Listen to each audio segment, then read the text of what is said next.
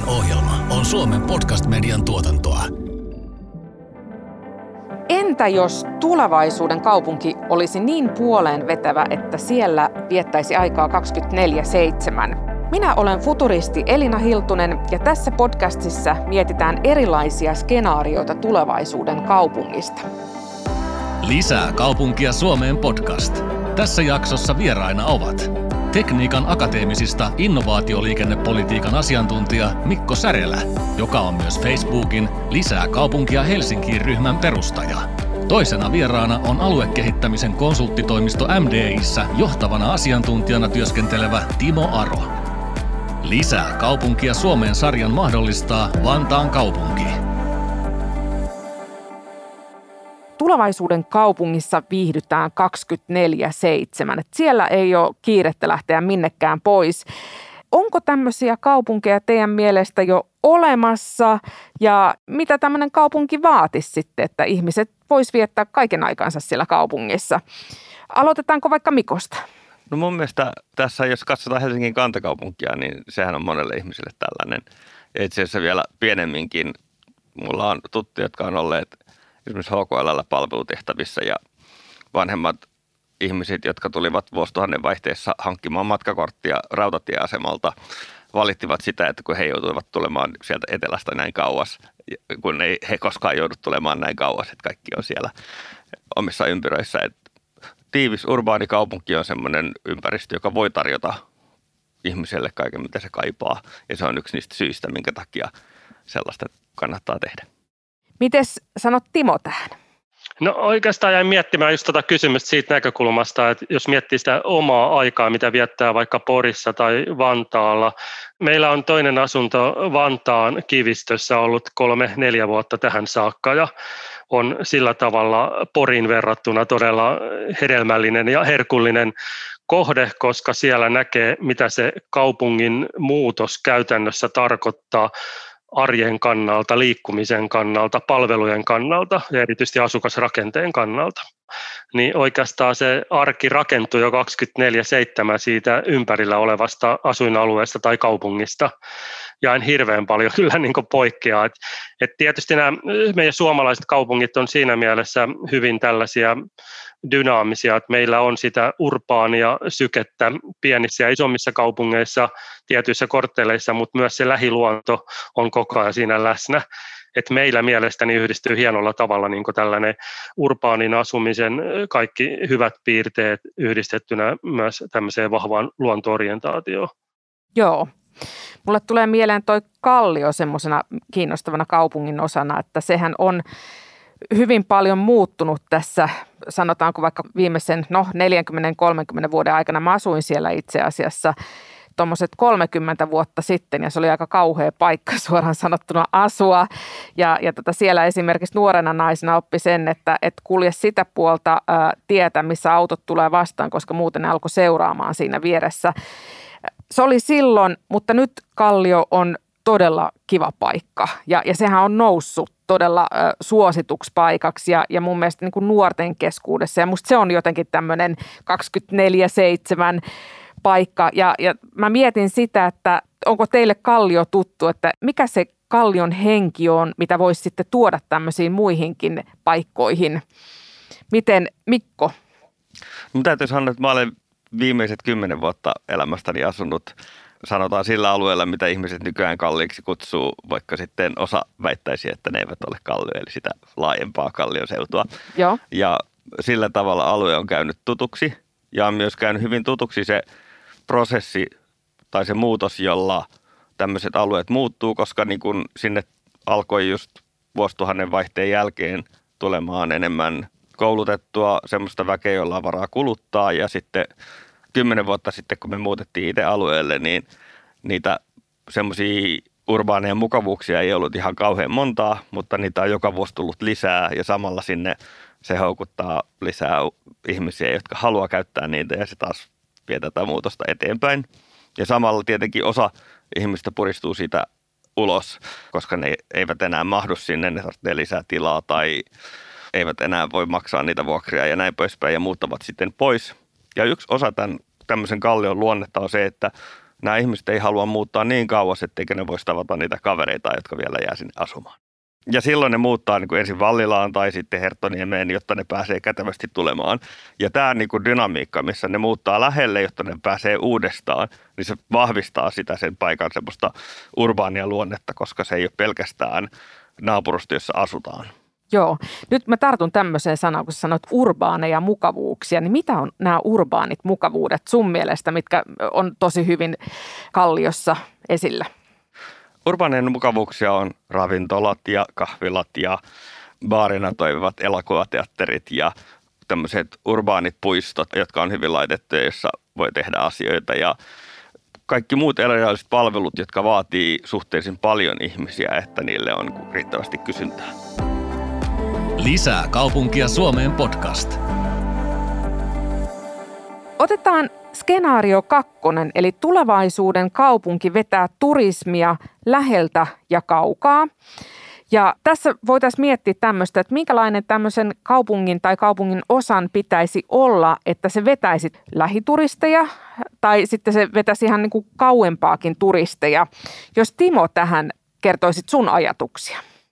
Joo, kyllä se varmaan se avaintekijä on vähän mitä Mikkokin tuossa kävi niin Kallion kohdalla läpi, että on se tietynlainen elävyys, että jatkuvasti ympärillä tapahtuu riittävän paljon. Liittyy ne sitten tapahtumiin, elämyksiin, vetovoimapalveluihin, ylipäätään sellaisiin koukuttaviin tekijöihin, mitkä herättää mielenkiintoa.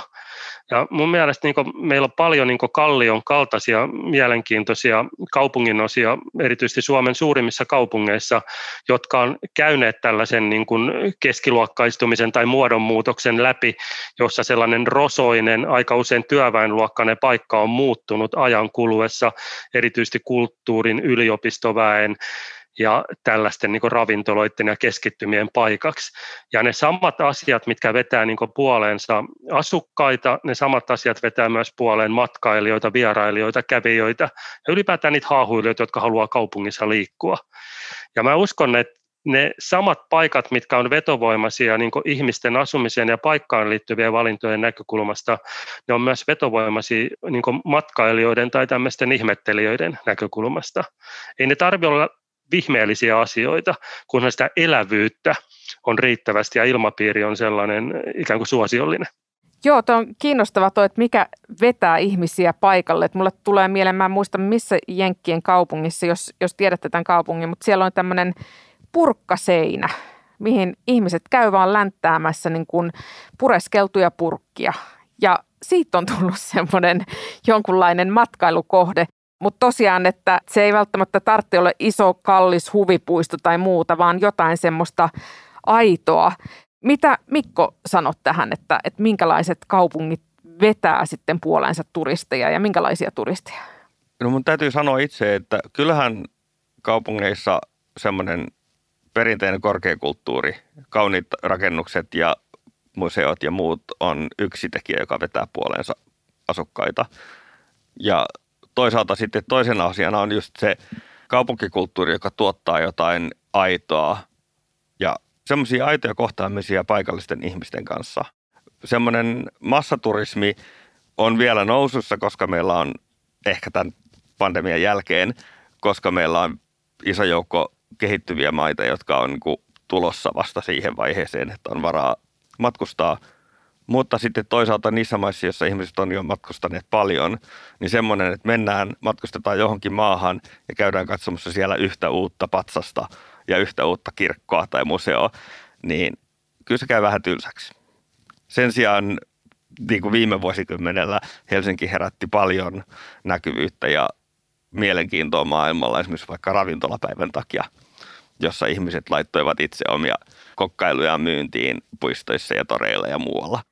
Eli olisiko tämmöinen niin kuin sitoa nämä paikalliset ihmiset siihen erilaisiin tapahtumiin, että tämä olisi se houkuttelukeino, miten saadaan nämä turistit sitten tulemaan paikalle. Että miten me saataisiin esimerkiksi, jos otetaan nyt tämä Timo Vantaan kivistö, niin mitä sä tekisit siellä jotain hienoa, että sinne saataisiin yhtäkkiä niin kuin kaikki turistit tulemaan? Mitä siellä voisi tapahtua? Tai voisiko tuommoisessa paikassa tapahtua mitään turistia kiinnostavaa? Joo, tämä on sillä tavalla kiinnostavaa, että Vantaan kivistökin on yksi tyypillinen uusi asuinalue, mikä on noussut tässä ehkä finanssikriisin jälkeen, kun kaupungistuminen ja keskittymiskehitys on ollut vauhdikasta, niin kaikissa isoissa kaupungeissa löytyy tällaisia hyvin nopeasti nousseita uusia asuinalueita, jotka on joko tiivistäneet sitä olemassa olevaa tai rakentuneet kokonaan uudelleen. Ja tämä Vantaan kivistön tarina on oikeastaan sama kuin liikkuvuuden ja liikkumisen tarina. Eli siellä, missä kehärata kulkee, missä on kehäradan ympärille syntynyt asemia, sinne on rakentunut uusia asuinalueita. Ja tämä Vantaan kivistössä yhdistyy asuntomessut, muistaakseni 2014, ja sen jälkeen niin todella nopea kehitys sen kehäradan ja aseman ympärille.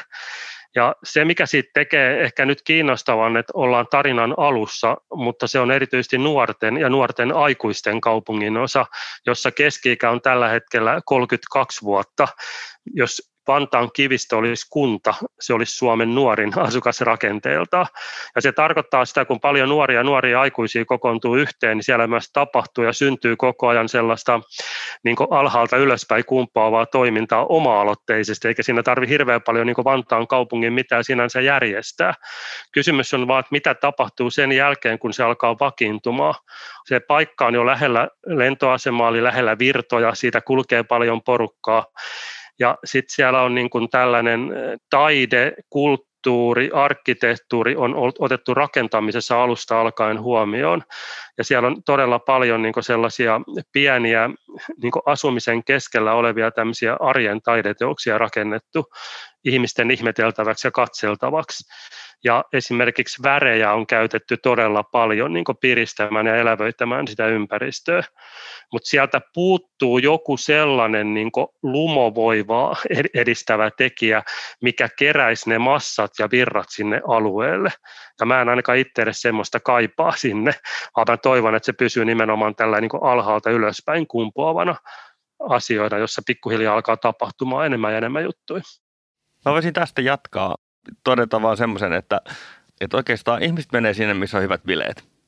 Eli ei kannata lähteä miettimään sitä, että mitä meidän pitäisi organisoida, että turistit haluaa tulla tänne, vaan mitä me voidaan tehdä sen eteen, että alue on sellainen, että siellä on kivaa ja se on semmoinen mukaansa ottava ympäristö, jossa uusien on helppo tulla, koska sitten sinne syntyy semmoisia bileitä, johon ne turistit haluaa päästä mukaan. Se on niin tosi iso avain. Ja sitten tässä sanoisin, että Vantaalla kun kivistöstä puhuttiin, mä väittäisin, että tässä yksi sellainen avu, mikä kivistöllä on, mitä on viime aikoina paljon parjattu, on se, että sillä on paljon pieniä asuntoja. Koska ne pienet asunnot tarkoittaa sitä, että jossain vaiheessa siihen muuttanut ihminen ehkä haluaa, se haluaa puolison, se haluaa ehkä lapsia ja sitten se haluaa löytää isomman asunnon ja se ehkä tykkää alueesta, että se haluaa se löytää jostain lähistöltä ja sitten siihen muuttaa uusi nuori – ja se ylläpitää samalla tavalla tällaista elävä, elävyyttä ja kuin mitä Kalliossa on. Kalliossa on myös tosi paljon pieniä asuntoja. Tämä on mielenkiintoinen, mitä Mikko nosti esille, että jos nyt katsoo sitä niin kivistön asuinalueen sitä rakennetta, että miten se muodostuu sen aseman ympärille, mitä lähempänä ollaan asemaa, sitä pienempiä on asunnot. Niin kuuluisikin. Joo, kyllä. Ja mitä kauemmaksi mennään sitten taas siitä asemasta, niin asumisväljyys alkaa kasvamaan. Tulee rivitaloa, pientaloa, paritaloa ja tulee sitten vanhaa asutusta, mikä on ollut siellä niin iät ja ajat. Ja tästä niin tavallaan toteutuu tämä kaari, mitä Mikko minusta hyvä, hyvällä niin tavalla kuvasi, että jos on riittävästi dynamiikkaa ja riittävästi kasvua, mun mielestä kasvu ei pidä pelätä, vaikka kasvu aiheuttaa ehkä lieveilmiöitä, niin se myös synnyttää koko ajan sellaista, mitä stabiilissa ympäristössä ei synny tai mikä jää niin jollakin tavalla syntymättä kokonaan, kun ei ole sitä liikettä ja uusia virtoja, uusia ajatuksia, jota tällaiset nopea kasvu tuottaa siihen ympäristöön.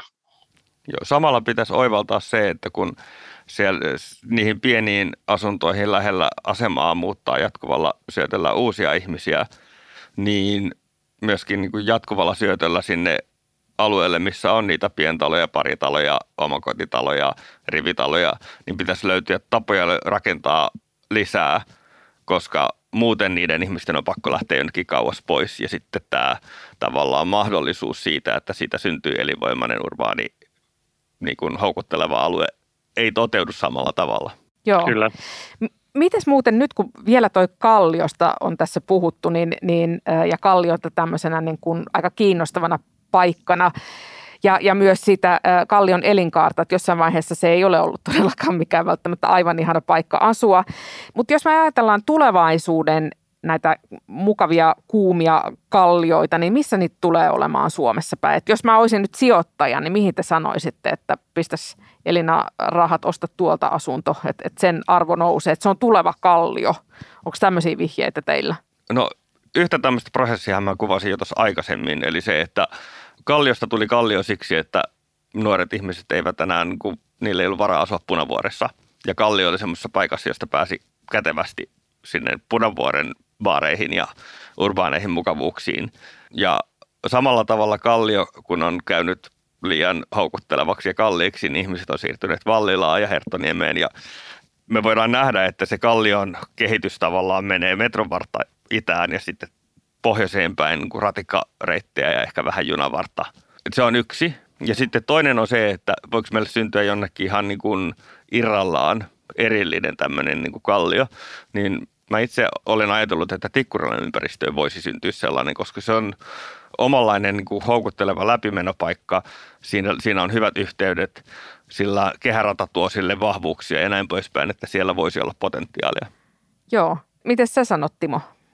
Joo, tietysti on aina sensitiivinen asia laittaa paikkoja ikään kuin vetovoiman näkökulmasta järjestykseen, mutta että jos nyt ajattelee eteenpäin, niin kyllä varmasti ne samat, jotka nyt tälläkin hetkellä on vahvoja, että kyllä mä laittaisin aika paljon paukkuja tuohon koko pääkaupunkiseutuun, Turkuun, Tampereeseen ja yksittäisiin muihin paikkoihin ympäri Suomea.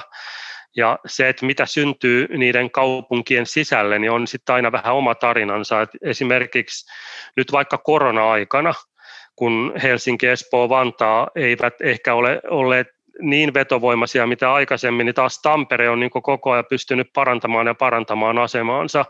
Ja Tampere niin houkuttelee Tampereena koko ajan entistä enemmän niin asukkaita erityisesti muualta Suomesta.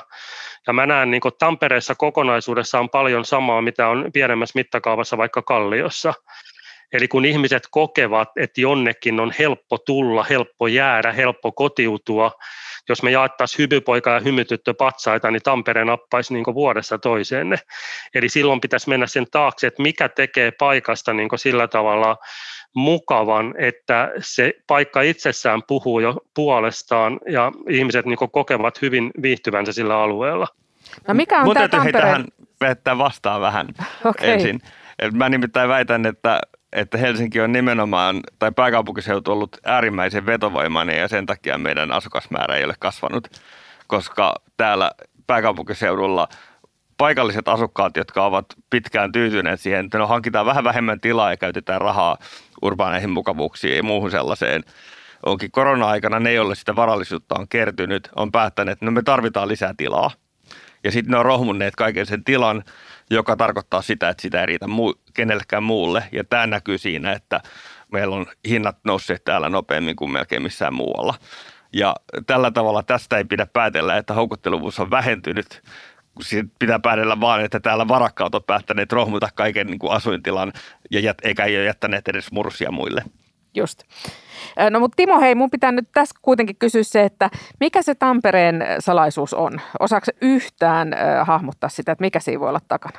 No se, se on sillä tavalla mielenkiintoinen, että sehän ei ole mikään uusi asia vaan Tampere on ollut sieltä Suomen teollistumisesta 1880-luvulta lähtien sellainen tietynlainen niin kansallinen sulatussuuni, johon on tultu niin joka puolelta koko maasta ja siltä ympäröivältä alueelta.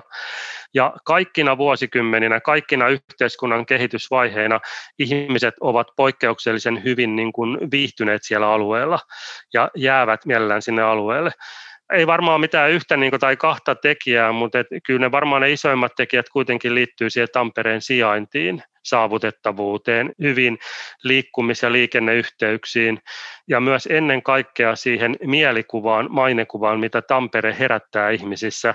Se murre on itsessään jo sellaista aika, kenelläkään ei tule huono fiilis siitä murteesta ja ihmiset puhuu mielellään aina hyvää Tampereesta. Ja sitten ehkä kolmantena tekijänä on varmaan se, mikä on näkynyt nyt vasta 2000-luvulla voimakkaammin, että kuinka iso merkitys korkeakouluilla, yliopistolla on sitten tällaisen niin vanhan perinteisen teollisuuskaupungin niin muuttuessa. Ja se on tuonut siihen semmoisen oman twistin vielä sen kaupungin kehitykseen. Ja kyllä minun täytyy sanoa, että jos ajattelee niin tämmöisiä poliittisia strategisia valintoja, niin Tampere erottuu siinä, että niillä on rohkeus tehdä aika isoja kaupunkikehitykseen liittyviä hankkeita ja viedä niitä aika onnistuneesti läpi, mikä puuttuu aika monelta muuta suomalaiselta kaupungilta, jopa isoilta kaupungilta. Sen verran sanon vielä, että tässä oli tosi hyviä kommentteja Tampereesta ja mä kompaan tätä rohkeutta ja sitä kykyä tehdä nopeasti asioita. Ja sitten kun yliopistoista sanoisin vaan sen, että Tampere on yksi niistä harvoista kaupunkiseuduista Suomessa, jossa on sekä perinteinen yliopisto että vahva tekninen yliopisto. Ja jos me katsotaan niitä kaupunkeja, joissa on tämä yhdistelmä, niin ne kaikki pärjää hyvin. Ja se johtuu siitä, että se iso muutos, mitä meillä käy yhteiskunnassa, on vahvasti teknologinen, mutta se on myös yhteiskunnallinen ja se vaatii näitä kahta yhdessä, jotta sitä voidaan hyödyntää tehokkaasti. Lisää kaupunkia Suomeen podcast. Skenaario kolmonen, eli tulevaisuuden kaupunki on moninainen ja tasa-arvoinen. Eli mietin sitä, että, että mitä tarkoittaa teidän mielestä moninainen ja tasa-arvoinen kaupunki? Mitä, mitä ominaisuuksia tämmöisessä kaupungissa on, jos Mikko aloittaa? Moninaisuuden osalta olen ehdottomasti samaa mieltä. Meidän kaupungit, jotka pärjää, niin niiden täytyy olla vahvasti verkottuneita globaalisti. Ja se tarkoittaa sitä, että me tarvitaan kaupunkeihin ihmisiä, joilla on vahvoja yhteyksiä eri puolille maailmaa. Ja tämän takia kaikki maailman niin kuin hyvin pärjäävät kaupungit tuppaa globalisoitumaan. Ne houkuttelee ympäri maailmaa ihmisiä, jotka rakentaa sitten verkostoja toisiin kaupunkeihin toisella puolella maailmaa. Ja tässä me ollaan jos katsotaan Eurooppaa tai länsimaita, niin me ollaan jäljessä selvästi muita, muita maita ja tullaan perässä. Ja se toisaalta sama, samalla haastaa meitä, koska meidän pitää oppia tekemään töitä ihmisten kanssa, jotka on erinäköisiä kuin me. Ne ehkä puhuu eri kieltä, niillä on erilainen kulttuuri ja sitten hirveän pitkään ollaan eletty semmoisessa ajatuksessa, että no niiden täytyy sopeutua tähän meidän ympäristöön. Helsingissä alkaa näkymään jo se, että, että ehkä meidän täytyy oppia hyödyntämään niiden osaamista ja niiden toimintatapoja, jotta me saadaan mahdollisimman paljon irti. Tasa-arvoisesta mä olen, sanotaan näin, että mä toivon, että tulevaisuuden kaupunki on tasa-arvoinen, mutta samalla mä olen tässä asiassa vähän pessimisti. Meidän teknologinen kehitys ja meidän yhteiskuntien halu rajoittaa rakentamista on vahvasti johtanut siihen, että, että kaupungistuminen ja muu on johtanut varallisuuserojen, tuloerojen kasvuun ja tässä suhteessa niin kuin epätasa-arvon voimistumiseen. Ja en ole varma, että onko nähtävissä jotain, mikä muuttaisi tämän trendin. Joo. Mitä Timo, oot mieltä tästä? Joo, kyllä mäkin Mikko hyvällä tavalla jakoi just niin kahteen osaan, että on ta- tavallaan tämä moninaisuus ja toisaalta tasa-arvo on vähän kaksi erilaista asiaa, vaikka niissä on niitä yhteisiä liittymäpintoja. Jos lähtee sitten moninaisuudesta liikkeelle, niin jotenkin mä koen kyllä sillä tavalla ihan Suomessa ja maailmalla, että sellaiset kaupungit menestyvät, joilla on elinvoimaa, vetovoimaa, pitovoimaa ja lumavoimaa. Ja vaikka nämä kuulostaa vähän tähtien sodan niin voimilta, niin jokaisella näillä voimalla on musta niin oma niin täsmällinen sisältönsä. Elinvoima lyhyesti ymmärretyn on sitä, että on se taloudellinen kyky ja resurssit pärjätä, investoida, rakentaa sitä tulevaisuutta ja hyvää kaupunkia. Vetovoima tarkoittaa sitä, että ne on riittävän houkuttelevia ulkopuolisten näkökulmasta. Tulee ne ulkopuoliset sitten muualta maasta tai maailmalta. Pitovoima on minusta se kaikkein tärkein, mistä pitäisi puhua paljon enemmän, Et, eli mikä tekee sitä paikasta hyvän, että ne alueen nykyiset asukkaat, toimijat, yritykset, yhteisöt puhuu ja tekee sen alueen puolesta, jäävät sinne alueelle, kehittävät sitä aluetta. Mutta jokainen kaupunki tarvitsee myös ripauksen sitä lumovoimaa, eli on oltava joku semmoinen niin vau-efekti tai kiinnostava koukku, mikä saa ihmiset kerta toisensa jälkeen tulemaan sinne paikalle. Ja esimerkiksi se, miksi mä käyn Berliinissä tai Tel Avivissa on se, että siellä on aina niitä koukkuja ja aina sellaista niin lumovoimaa, mikä menee sen arjen yläpuolelle ja ikään kuin sitten täydentää sen kakun vielä sitten semmoisella ylimääräisellä kirsikalla ja ne myös elää ja muuttuu. Tasa-arvo on oikeastaan pitkälti samaa mieltä kuin Mikko, että mä luulen, että koronakriisi jälkeen, kun toivutaan tästä tilanteesta, niin Suomen sisällä kaupungit ja kaupunkialueet eivät ole niin tasa-arvoisia, mitä me ehkä haluttaisiin, että ne on. Ja erityisesti nämä kaupunkien kehysalueet, kehyskunnat ovat varmasti tällaisia keskiluokan onneloita tästä eteenpäin, mutta kaupungit tulee olemaan entistä rosoisempia ja houkuttelee entistä enemmän myös sitten näiden luovien koulutettujen ihmisten lisäksi paljon myös sitten työttömiä, pienituloisia, maahanmuuttajia, vieraskielisiä, jotka rakentaa sitä kaupunkia taas niin entistä ehkä särmikkäämpää suuntaa, mikä ei ole pelkästään huono asia mä vähän tarkennan tätä kaupunkiajatusta, koska se kansainvälinen kehitys on sellainen, että kaupunkikeskustat ja niiden keskustojen läheisyydet, niin rikkaat ja hyvätuloiset vallottaa ne. Ja samahan on meilläkin nähtävissä, että siinä mielessä niin urbaanit kaupungit ei ole niitä rososia paikkoja, jossa pienituloiset ihmiset, jotka tuottaa ne palvelut, asuu, vaan sitten ne pienituloiset maahanmuuttajat ja muut, niin ne päätyy näiden raideliikenteen linjojen hännille juuri sinne niin kuin viimeisiin paikkoihin, josta vielä pääsee jotenkin järjellisesti keskustaan kulkemaan. Eli tässäkin tapahtuu sellaista selkeää segregaatiota siihen, että tuloluokan mukaan niin keskiluokan onnellat on siellä kehyskunnissa, mutta sitten sen ylemmän keskiluokan paikat on paljon siellä urbaanissa kaupungissa kantakaupungeissa. Eli minusta se todella iso kysymys niin suomalaisten kaupunkien ja kaupunkiseutujen kannalta koronakriisin jälkeen on se, että mitä se tarkoittaa, kun se tulijoiden ja lähtiöiden profiili alkaa aika rajustikin muuttumaan yksittäisten kuntien välillä ja suurempien kaupunkien osa-alueiden sisällä. Niin silloin me puhutaan varmaan ensimmäisen kerran isommin myös Suomessa segregaatiosta ja segregaatiokehityksen vaikutuksista kaupunkiseutujen sisällä ja myös kaupunkien osa-alueiden välillä. Ja ne keskustelu lähtee varmaan liikkeelle kouluista ja ylipäätään niin koulutukseen, kasvatukseen liittyvistä asioista, jotka ensimmäisenä tulee ihmisten arjessa vastaan ja sen jälkeen sosiaali- ja terveyspuolella segregaatiohan ei ole hyvä, jos mietitään niin kuin kaupunkia tai kuntaa. Mutta se kuuluu kaupunkeihin taas No se kuuluu, se kuuluu joo, mutta tota, varmaan tavoitteena tulevaisuuden kaupungissa olisi segregaation vähentäminen. Ja nyt mä kysyisinkin teiltä, jos aloittaa Mikosta, että mitä ohjeita sä antaisit kuntapäättäjille tai poliitikoille siitä, että miten me voidaan vähentää segregaatiota? No tässä on kaksi tasoa. Ensimmäinen on se, että ei saa päästä syntymään sellaisia asuinalueita, jonne kukaan ei halua, vai jonne joudutaan. Ja siinä on erityisen tärkeässä asiassa se, että kaikilla alueilla lapsilla on hyvä koulu. Se on ihan niin kuin keskeinen tekijä ja tämän takia semmoisille alueille, jossa on runsaasti ihmisiä, joiden elämänhallinta ei ole ehkä parhaassa tilanteessa, niin niissä kannattaa laittaa ekstra resursseja sinne kouluun, koska siellä lapset ei välttämättä saa samaa tukea kotona, mitä ne saa muualla. Tämä on ensimmäinen asia. Sitten toinen on se, että tämmöistä niin kuin kaupunkikehitystä, että minne ihmiset muuttaa, niin sitä aina ohjaa myös se, että mitä kaupunkiympäristöä on suhteellisesti liian vähän ja mitä on suhteellisesti liikaa. 60-70-luvulla lähiöasunnot maksoi enemmän kuin asunnot Krunikassa. Ja se johtui siitä, että meillä oli kantakaupunkia enemmän kuin mitä oli ihmisiä, jotka halusivat asua urbaanissa kaupungissa. Kantakaupunki oli myös niin kuin huonompaa laadultaan. Ja toisaalta sitä lähiö, vehreitä lähiöä oli liian vähän.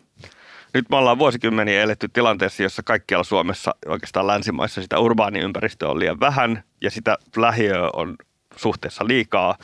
Ja tällöin niin tietenkin käy niin, että niistä niukoista kantakaupunkipaikoista tulee kilpailu ja se kiihdyttää segregaatiota. Ja yksi ratkaisu silloin tähän on se, että no yritetään rakentaa sitä urbaania ympäristöä niin paljon, että sitä riittää kaikille halukkaille. Ja sen jälkeen urbaanissa, ne jotka haluaa urbaaniin, niin ne hakeutuu sieltä semmoisiin paikkoihin, jotka on heille hyviä. Ne, jotka haluaa vehreeseen luonnonläheiseen paikkaan kauas urbaanista, niin ne hakee sieltä.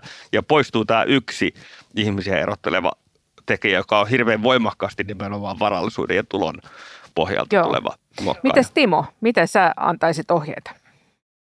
Joo, no ensinnäkin pitää kyllä varmaan sanoa, että Suomi on aika hyvin onnistunut niin kuin tavallaan pitämään aisoissa segregaatiokehitystä. Että jos ajattelee nyt vaikka pääkaupunkiseutua, Turkua, Tamperetta, Oulua esimerkkeinä, niin eihän meille ole kovin syvälle ulottunut vielä segregoitumiskehitys siinä mittakaavassa, mitä vaikka jopa mitä Ruotsissa tai Tanskassa tai monissa muissa maissa on tapahtunut. Ja mielestäni kanssa se, mitä Mikko toi esille, niin koulujen ja lähikoulujen merkitys on kyllä äärimmäisen suuri. Ja myös koulupiirin rajoilla, vaikka ne tuntuu tämmöiseltä sääntelyltä, on äärimmäisen suuri merkitys. Ja toinen asia, minkä mä nostasin kyllä esille niin niinä keinoina, mitä edelleen pitää vahvistaa ja pitää, on, on tämä sekoittava asuntopolitiikka, ettei pääse uudetkaan asuinalueet syntymään pelkästään omistusasuntoalueeksi, vaan on riittävästi sosiaalista asuntotuotantoa ja vaihtoehtoja. Ja tässä suhteessa niin kun mun mielestä Suomi on ollut hyvällä tiellä pitkään aika usein, kun puhutaan segregaatiosta, niin ajatellaan Helsinkiä, mutta mä väittäisin, että Turku on siinä mielessä niin segregoitumisessa on paljon heikommassa asemassa mitä Helsinki. Turussa muutama asuinalue on todella segregoitumisen mittareilla paljon pahemmin segregoitunut kuin pääkaupunkiseudulla ja Helsingin osa-alueet.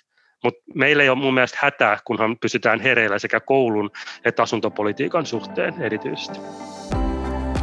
Lisää kaupunkia Suomeen podcast. Mä ajattelin tässä loppukeskustelussa, voitaisiin vielä ottaa ihan tämmöinen kysymys teille kummallekin, että mikä teidän mielestä on tärkein asia, kun puhutaan kaupunkikehityksestä ja tulevaisuuden kaupungeista? Voi olla joku asia, mitä me ollaan puhuttu tässä, tai joku asia, mitä me ei olla käyty läpi. Aloittaako Timo? No mä voin aloittaa, että tämä on hyvä kysymys ja vaikea kysymys, että on vaikea niin nostaa niitä yksittäisiä asioita, kun se muodostuu kokonaisuudesta, mutta että jos yksi iso asia, minkä sisälle voisi sen maailman niin tavallaan muodostaa, niin kyllä se musta on se nimenomaan ihmislähtöinen kaupunki. Että se rakennetaan nimenomaan ihmisten ja ihmisten liikkuvuuden ja virtojen varaan. Ja se ihmislähtöinen niin kaupunki on musta semmoinen valtava sateenvarjo, jonka alla on paljon niitä asioita, mitä me ollaan tässä nyt Mikon kanssa tuotu esille niin tavallaan tämmöisenä hyvän kaupungin tunnusmerkkejä. Hyvä, entäs Mikko? Mä en ehkä halua sanoa, että mikä on tärkein asia, mutta ehkä sellainen, joka on aliarvostettu asia. Ja se on se, että kaupungit on luonteeltaan työmarkkinoita. Ja se, miten työmarkkinat kehittyy, miten kaupungeissa yritykset luo työpaikkoja ja miten syntyy uusia yrityksiä, jotka luo työpaikkoja, niin se määrää hirveän paljon siitä, miten kaupunki kehittyy.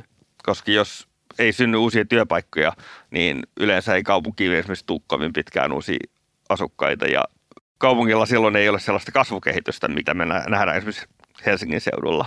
Ja sitten jos me ajatellaan vaikkapa pääkaupunkiseutua, niin sillä on ihan valtavan iso merkitys meidän kaupungin aluerakenteen kehittymiseen, että kehittyykö vaikka aviopuolos voimakkaasti semmoisena paikkana, jossa niin jonne tulee paljon lisää työpaikkoja vai jääkö ne työpaikat nykyiselle tasolle ja silloin niin kuin koko siihen kehäradan alueelle iso vaikutus. Kyllä, eli siellä tulevaisuuden ideaalikaupungissa sä asut ja oot lähellä töissä ja pystyt tekemään kaiken näköistä muutakin kivaa sitten, kun et nuku tai olet työtä tekemässä. Ja joka tapauksessa niin on kansainvälisissä tutkimuksissa on havaittu, että ihmiskunnalla on tämmöinen niin kutsuttu markettivakio, joka kertoo sen, että kaupungissa ihmiset keskimäärin käyttää päivässä noin tunnin – työmatkoihin tai matkoihin, joita ne tekee päivän aikana. Ja tietenkin joku käyttää enemmän, joku vähemmän, mutta se keskiarvo on siinä tunnin luokassa. Ja tämä on semmoinen, mikä me nähdään, kun me katsotaan historiallisia kaupunkia, jotka on kävelyyn pohjautuneita, niin isojen historiallisten kaupunkien halkasia on just sellainen, että sä kävelet sen tunnissa toisesta päästä toiseen. Ja, ja aina kun me ollaan saatu teknologia, joka mahdollistaa sen, että liikutaan nopeammin, niin sitten se on tehnyt sen, että kaupungit kasvaa. Mutta se 60 minuuttia, 70 minuuttia on pysynyt vakiona. Ja nyt korona-aikana esimerkiksi on nähtävissä, että me siirryttiin kävelyyn, niin samalla meidän maailma sopistui. Ja sitten jos siirrytään autoon, niin sitten taas ihmiset liikkuu isommilla alueilla. Ja tämä on semmoinen, mikä on hyvä huomata, riippumatta sitä, että haluaako elämän yhteen kaupungin osaan vai mihin, niin aikaa liikkumiseen niin meillä on rajallisesti ja se on ilmeisesti semmoinen meidän psykologiaan sisäänrakennettu asia. Kiitoksia Mikko ja Timo oikein paljon tästä mielenkiintoisesta keskustelusta ja kiitoksia kuulijoille. Jos pidit tästä jaksosta, niin muista seurata meitä Spotifyssa tai tilaa ja arvostele meidät Apple Podcastissa, niin kuulet uudet jaksot ensimmäisten joukossa.